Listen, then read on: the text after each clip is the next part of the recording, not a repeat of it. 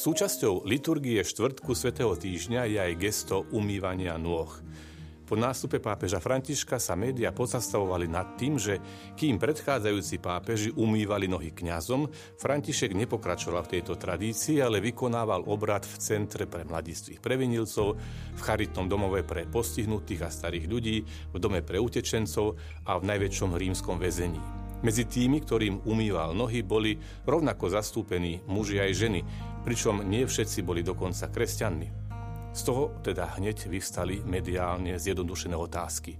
Čo to má znamenať? Prečo pápež umýva nohy žene? Niektorí boli pohoršení, pretože to sa predtým nerobilo. Niektorí v tom videli víťazstvo feminizmu, ďalší hovorili, že je to málo, keď ženy aj tak nemôžu byť vysviacené na kňazov. Tradícia liturgického gesta umývania nôh vychádza z Ježišovho príkladu, keď on ako učiteľ a pán pred poslednou večerou umýval nohy apoštolom. Umývanie nôh učeníkom je predobrazom Ježišovej lásky do krajnosti, ktorá sa naplní, keď na kríži zvolá je dokonané. Výzva umývať si navzájom nohy má ešte jeden význam. Znamená tiež pripomínaním a sprítomňovaním si Kristovho príkladu lásky do krajnosti posilňovať bratov vo viere.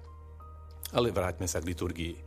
Najstarší náznak tohto obradu sa nachádza v starovekom Ordo zo 7. storočia a neskôr bol potvrdený v rímskom pontifikáli z 12. storočia, pričom sa tu hovorí o umývaní nôh klerikom reprezentujúcim apoštolov.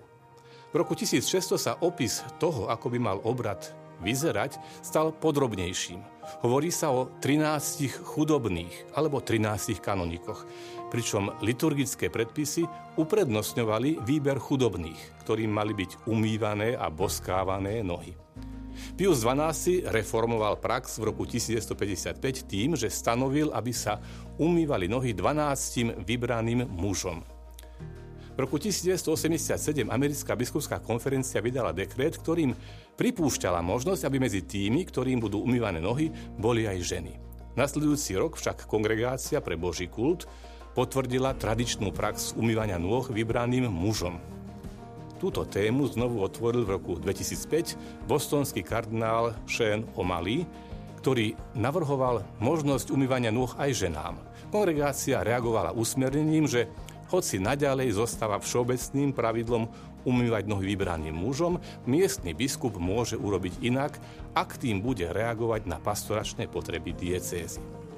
Počas svojho biskupského účinkovania v Buenos Aires terajší svätý Otec bežne aplikoval túto možnosť a potrebu a pri liturgii Veľkého štvrtku umýval nohy členom spoločenstva, mužom aj ženám.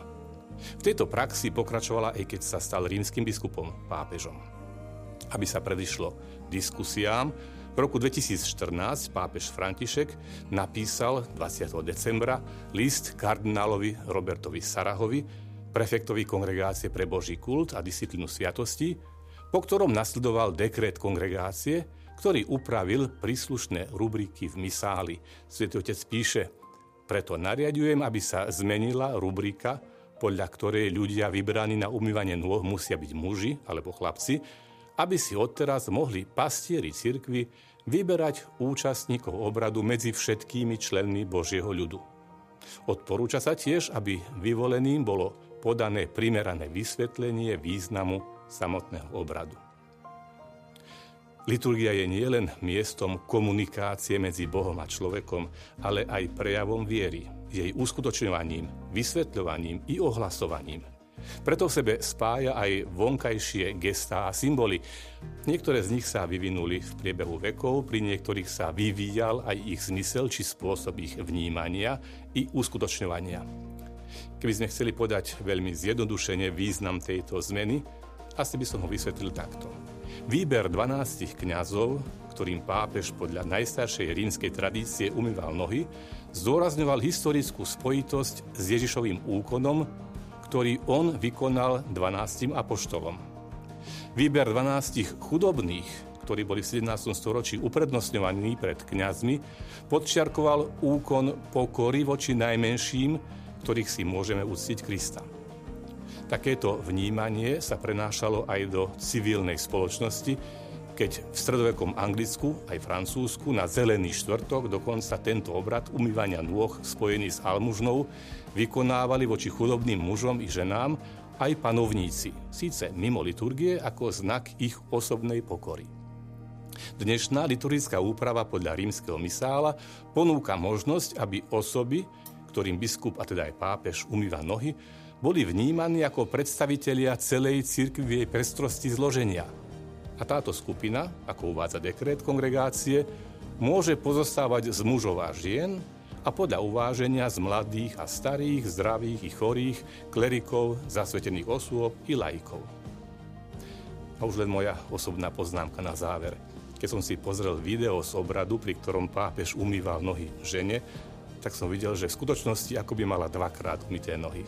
Pretože slzy radostného a pokorného dojatia, ktoré jej stekali po tvári, boli takmer hojnejšie ako voda, ktorú lial pápež na jej nohy.